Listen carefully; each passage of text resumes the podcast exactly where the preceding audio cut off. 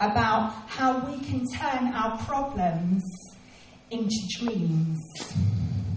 So often we are placed with a problem in our lives and we can actually feel like the problem is on top of us. And I believe that Father God wants to come this morning and change our perspective so that we begin viewing the problem from His angle and actually dreaming about how the kingdom of heaven can come in terms of a solution to our problem and how the glory of the Lord can be revealed as our problem becomes a solution and as we dream big about what that problem could look like. So, are you up for that this morning? Yeah. Great. And I just, um, I just felt like um, Father God said, "Taste and see that I'm good." That this morning it's all about tasting and seeing that He is good, and dreaming gives God the opportunity to just reveal and show His children more of His amazing goodness. Dreaming is always an invitation for us to experience and encounter more of God's kindness and goodness to us. And I felt like, as I speak this morning, it's going to be like God is giving you a menu at a restaurant.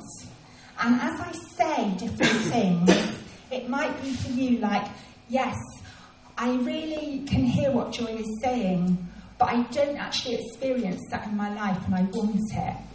And God is just saying, as you hear something this morning that I'm saying that you think, yeah, I want that in my life, I want to encounter that, grab hold of it and say, that's for me. Because this talk isn't for me. Well, it probably is as well, but this talk is for you to experience and encounter more of God's kindness.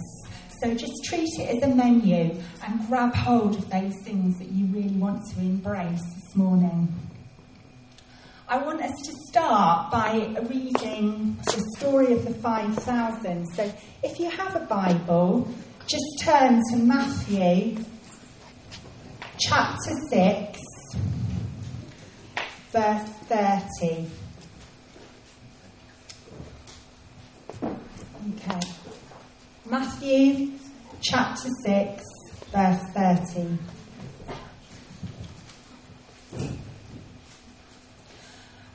The apostles returned to Jesus and told him all they had done and taught. And he said to them, Come away by yourselves to a desolate place and rest a while.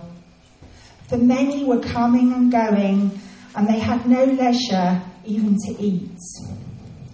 And they went away in the boat to a desolate place by themselves. Now many saw them going and recognized them, and they ran there on foot from all the towns and got there ahead of them. When he went ashore, he saw a great crowd, and he had compassion on them, because they were like sheep without a shepherd.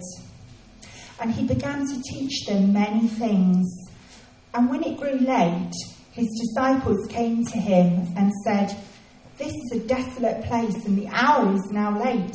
Send them away to go into surrounding countryside and villages and buy themselves something to eat. But he answered them, You give them something to eat. And they said to him, Shall we go and buy? Um, shall we go and buy 200 denarii worth of bread and give it to them to eat? And he said to them, How many loaves do you have? Go and see. And when they'd found out, they said, Five and two fish. Then he commanded them all to sit down in groups on the green grass. So they sat down in groups by hundreds and by fifties. And taking the five loaves and the two fish, he looked up to heaven and said a blessing, and broke the loaves and gave them to the disciples to set before the people. And he divided the two fish among them all. And they all ate and were satisfied. And they took up twelve bar- baskets full of broken pieces and of the fish. And those who ate the loaves were 5,000 men. It's just a wonderful story, isn't it, of one of the many miracles Jesus did.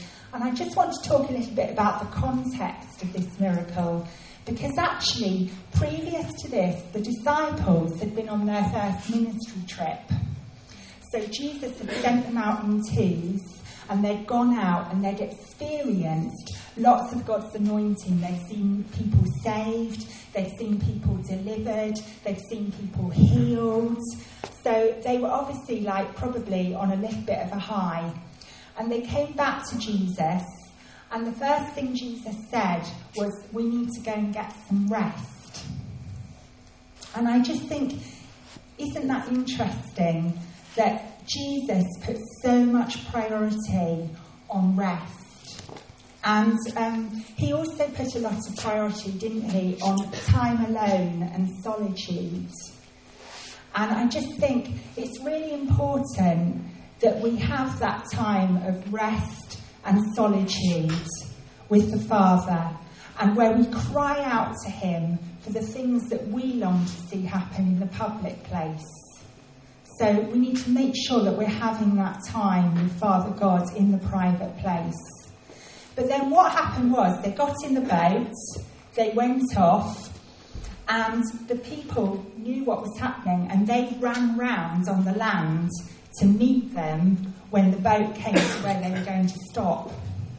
And at this point, it says Jesus was filled with compassion.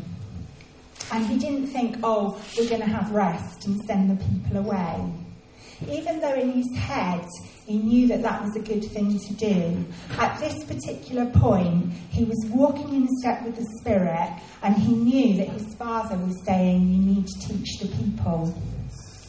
And I just thought for us, there's a message there, isn't there, in terms of it's good that we have principles in our lives. It's good that we have that principle of resting, but it's also that there's going to be times when, as we're walking with the Holy Spirit, we need to break away from that and know what the Father's heart is and know when it's time to actually minister and reach out to people and love the person in front of you and when it's time to take a rest. It's really important, isn't it, that when we have principles, we don't let that box us, but that we're free and walk in step with the Father's heart. So basically, he started to teach and preach to all the people, and this went on and on and on. And then the disciples thought, oh, it's nearly nightfall, and these people, they haven't had any food, they're going to be starving, what are we going to do? So they come to Jesus with the problem. They come to Jesus with the problem. And this morning, I just want to talk a bit about what's the problem, and then the next one, how are we viewing it, and then what do we have in terms of resources for the problem, and that God is a God of excess and how we enjoy his excess. That's basically what I want to draw out of the passage this morning. Anyway, so his disciples came to him and said, You know, we have this problem. The first thing they did is they used their human logic. And they said, well, you know, we could actually pay for them to eat. We could go off into the town, buy some food, and come back and have a big picnic. So they used their human logic. And I think this was quite interesting. And um, I just think that possibly Jesus wanted to see if through going out and ministering by themselves, which they've just done, whether their mindset about God had changed in any way. And actually, when they were faced with this problem, they had the opportunity to think, oh wow, what could God do here? But actually, they resorted back to, no, we just need to sort it out in our own sufficiency. And sometimes we do that, don't we? We, we, see, um, we see God do amazing things, we hear amazing testimonies, and then when we're faced with a problem in our own lives, we sometimes forget those incredible testimonies and just think, what can I do in my own strength to solve this problem? And this morning, Father God wants to come and give us an upgrade in our thinking so that we begin to view our problems as possibilities to dream about how the kingdom of heaven can come through our problems and our difficulties. But Jesus is so kind, isn't he? Because he realised that the disciples, you know, weren't really at that point, and he thought, right, they need more experience. They need more experience of my power, of my goodness. They need to see me in action. So he says to them, Well, you know, what have you got? Go and, go and see what's available. And they went off, did a bit of research, and came back and said, Well, we've got five loaves and two fish. and Jesus took what they have and he blessed it. And um, it's really important, isn't it, that we're very clear about what our problem is. Somebody said to me the other day, Oh, I can't dream because I'm a realist. I can't dream because I'm a realist. And I said, That is great because you can actually assess your situation in the light of reality and in the light of what your circumstances are now. And then you can go and you can assess who your father is. You can assess how generous he is. You can assess how he's the creator. You can assess how he wants to do good. You can assess that he has miracles for you. You can come and find out about who he is and dwell on him, and then go back to your problem with a perspective of knowing who your God is. And it's so important, isn't it, that we don't focus on our problems so much that we're taking our gaze off who Jesus is. Okay? The more that we gaze on our wonderful Jesus and the marvellous things he's done in our lives and in other people's lives, then that will give us faith and expectancy to dream when we have a problem in our own lives. So we need to be real about what our problem is, but then we need to look up to God and we need to remember what His perspective is, and we need to bring our perspective in line with the perspective of the Father. Okay. Right. So, where are we at in the story? That's right. So, Jesus said, okay, we have five loaves and two fish. And when we've got a problem and we've got to start dreaming about it, then God just invites us to think up what the solution might be. Can we just have the next one up, please? Okay. So, like I said, how can more of heaven come to earth through my problem? And the next one. How can this problem reveal more of God's goodness? And the next. What are the testimonies that could come from this problem? So just think now, what, is what are some of the problems you are facing at the moment? If you partner with Father God and His miraculous power, what would be some of the testimonies you could be sharing this time next week about how God has come through and how you've seen more of heaven coming to earth? Let's dream of the solutions with Father God. So Jesus then says, What have you got? The disciples bring him back the five loaves and the two fish, and he blesses it. And when we're faced with a problem, we begin to dream about it. It's easy for us to then almost like not take any more responsibility and just say, God is going to sort it out. I've given my problem to God, and He's going to sort it out. But you know, the amazing thing about being in relationship with Father God is that He wants you to partner with Him. He wants you to partner with the Holy Spirit to see this dream realised that turns your problem into an amazing outcome that glorifies Him. So He chooses to partner with you and He says, What have you got? What resources have you got? Father God says to you, What have you already got that will bring something to your problem that will help things to change? What are the resources that are already in your hands? Um, a few years ago, I was out doing a ministry school in America, and it was the first Christmas that I was away from England, and it was the first Christmas that I was away from my family. And I remember thinking, I really want a Christmas tree up in my house. I really want to make it as much like it is at home as possible, and I want a Christmas tree. And finances were really tricky at this point because I wasn't working because of being out um, in America and because of these issues, not being able to work and have a job. And in my budget, I didn't have money for a Christmas tree.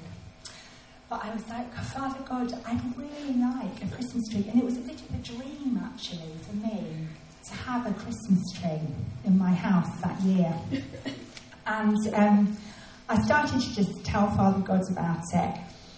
And then I was out shopping and I was in like a thrift store, which is the equivalent of a second hand store over here.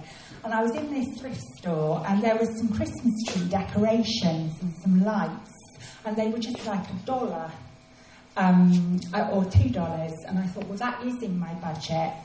And I just felt like God said to me, why don't you buy them in preparation for the Christmas tree that I'm going to give you, Joy? And I was like, oh, that feels a little bit scary, but also a little bit exciting. So I bought these lovely lights and decorations and I took them home. And the next day was Sunday. And I remember now I was sitting in my lounge and I was looking in a certain corner of the room and I was imagining how my Christmas tree would look in that corner of the room. And I was just saying, well, God, if you want to give me a tree, it would look really good over there. Anyway, I went off to church, and the person who was speaking started to give the notices.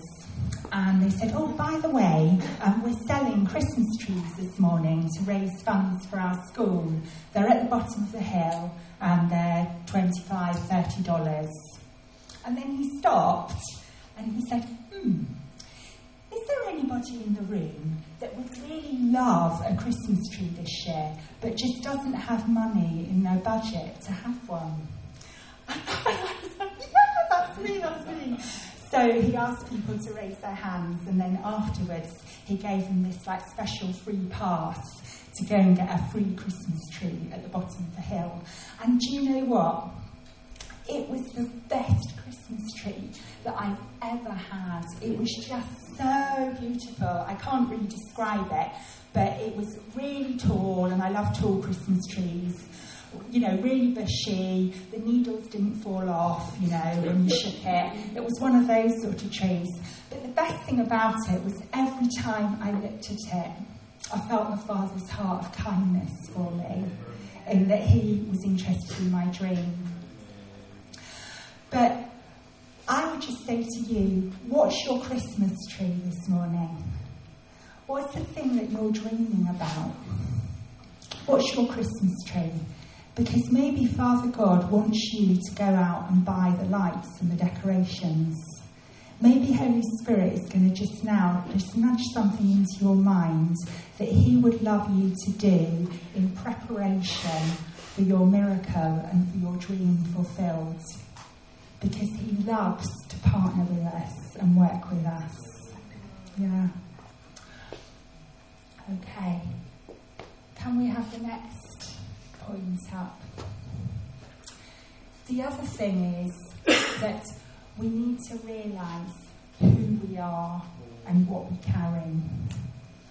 So we're children of God, and that means that we're powerful, and that means that um, God has given us His Holy Spirit to make wise choices and wise decisions about our problems. And that means that we have an unfair advantage because we have the grace of God. Amen. So when you're looking at your problem this morning, you're a child of God with an unfair advantage because you have the grace of God pouring out of your lives, and God is desperate to do you good. And when He does you good, the nations of the earth are going to look at your life and say, Wow, what an amazing Father they have. So we need to remember who we are. I've just talked about this, but we need to remember the resources that you already have. And we need to look back on our victories and our testimonies Amen. because they will prepare us for faith in your problem changing into a dream. So we need to like look back and see what God has already done. I would just encourage you, if you've got a problem this morning and you know somebody else that has had a similar thing going on in their life and has seen God do amazing things, go and hang out with them. Go and listen to their testimony. Get them to pray for you because there's something that happens. The testimony is so powerful, and there's something that happens when we just release that on each other. So find somebody who's got a testimony about the very problem you are facing. Okay? And the other thing is, what do you bring to your problem? You bring your heavenly encounters. And when we find out what God is thinking about a problem, sometimes He gives us an encounter with Him that changes the way we think about that problem. So I'm just going to share briefly one of my encounters. Um, it was also to do with provision again. And I was just about to go out to the States and needed a certain amount of money for my course. And I remember one day I was just worshipping in church and I felt like Father God took me into a room in heaven and he invited me to sit down at this huge chair pulled up at a desk. So I sat in this huge chair, looked on the desk, and there was this checkbook that said, Your heavenly bank accounts, your heavenly bank accounts. And then Father God gave me a pen, looked me in the eye, and said, Joy, write out your checks. Joy, write out your checks. And something happened in my heart that day in terms of I have a bank account in heaven that I can access at any time. And my Father God has provided for me for my financial provision. And, you know, when we have an encounter like that, it, um, it does something in our hearts. So we can receive teaching, we can hear other people talk to us about truth and about God's perspective and about who He is. But when you personally have an encounter, then that truth comes alive for you like nothing else.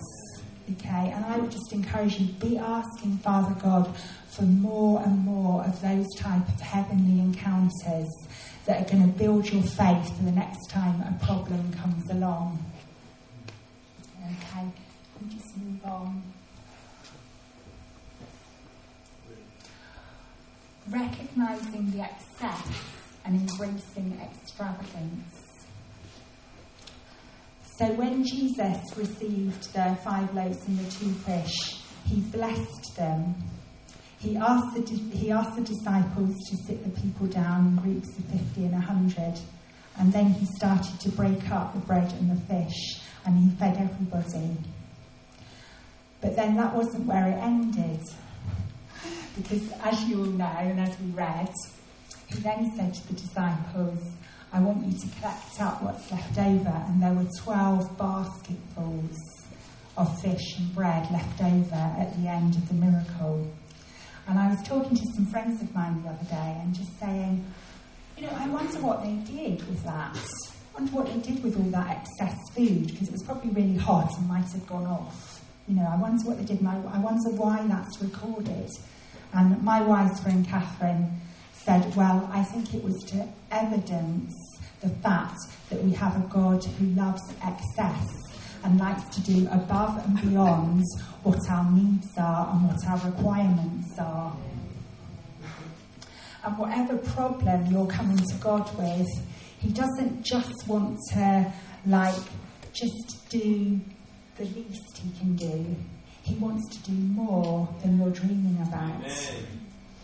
And um, in Ephesians, it says that He is able to do immeasurably more than all we ask or imagine. so as you dream about your problem and about what God can do, He then takes your dream and He thinks, oh, I'm going to do immeasurably more because I'm the God who not only feeds 5,000 men plus women and children, but I'm the God who also means that there's enough to collect up 12 basketfuls of leftovers.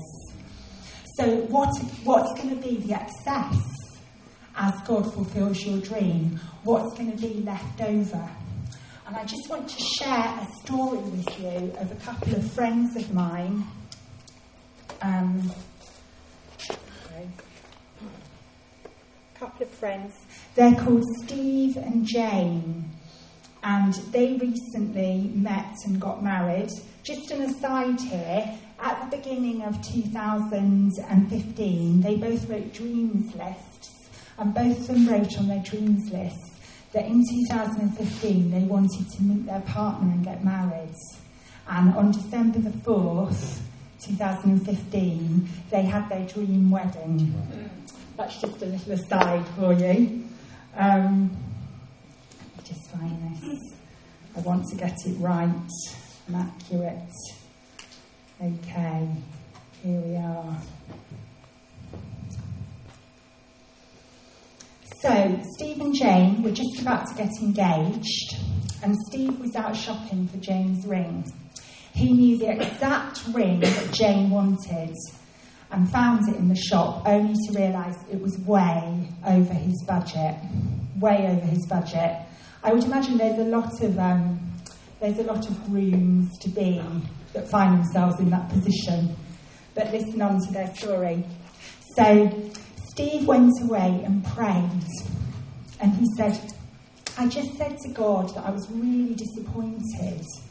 Because he said, You know how much I love Jane, God, and you know that my desire is to buy her the engagement ring of her dreams, but I don't have anywhere near the amount of money. It's impossible.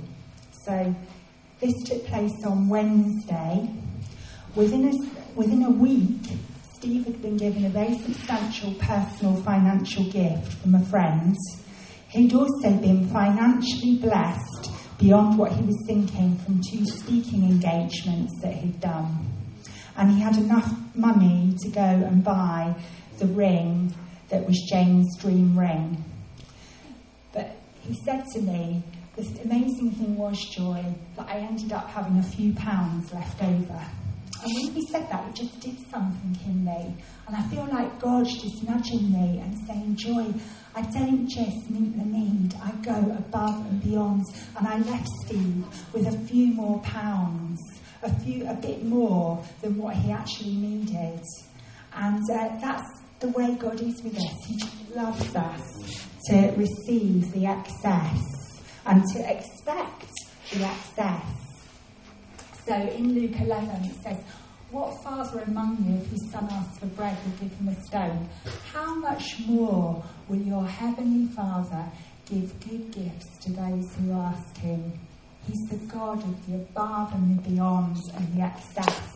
And that's our dad. That's our dad. So wonderful, isn't it? Okay, so just in closing, they all ate and were satisfied. So all the people sitting down ate and were satisfied as Jesus did the miracle. It's always God's heart that we're satisfied as His children. And I would just like to say to you this morning what areas of your life do you feel like you're thriving in? And what areas do you feel at the moment like you're just surviving and just keeping your head above water? Because Father God wants you to thrive. And He just wants you to come and begin dreaming with Him about those areas. Dreaming with what it, what it could look like as you partner with Him and see His goodness come in those areas. Dreaming with Him about how He's thinking about those areas in your life where you feel like this is hard work, I'm just keeping my head above water. There's just an upgrade this morning in our thinking that the Holy Spirit is bringing about. I want you to think about what are the resources I already have for my problem. What are the resources I already have for my problem? And bring those to God and ask Him to bless them. Sometimes when people come to me for a dreaming session, they talk about a dream and they say, I can't do that because it costs too much money. And it's like they've completely stopped dreaming because they just think, oh, I haven't got any money, I can't dream. And what I normally say is, well, what do you have? You know, you might have a pound actually that you could just put in a pot and say, Father God, you know, I'm dreaming about this. I have a pound. I'm going to give you the pound and get you to bless that. What have you got in your hand already that you can give to God in preparation for seeing your dream happen? Because God wants to bless it and speak increase over it. And we just want to see what the Father is going to do. I want to stop there because I feel like it's time for us just to encounter some of this. So I hope that as I've been speaking, you've been like thinking, oh, what's on the menu this morning? What do I want to experience? And um, I just want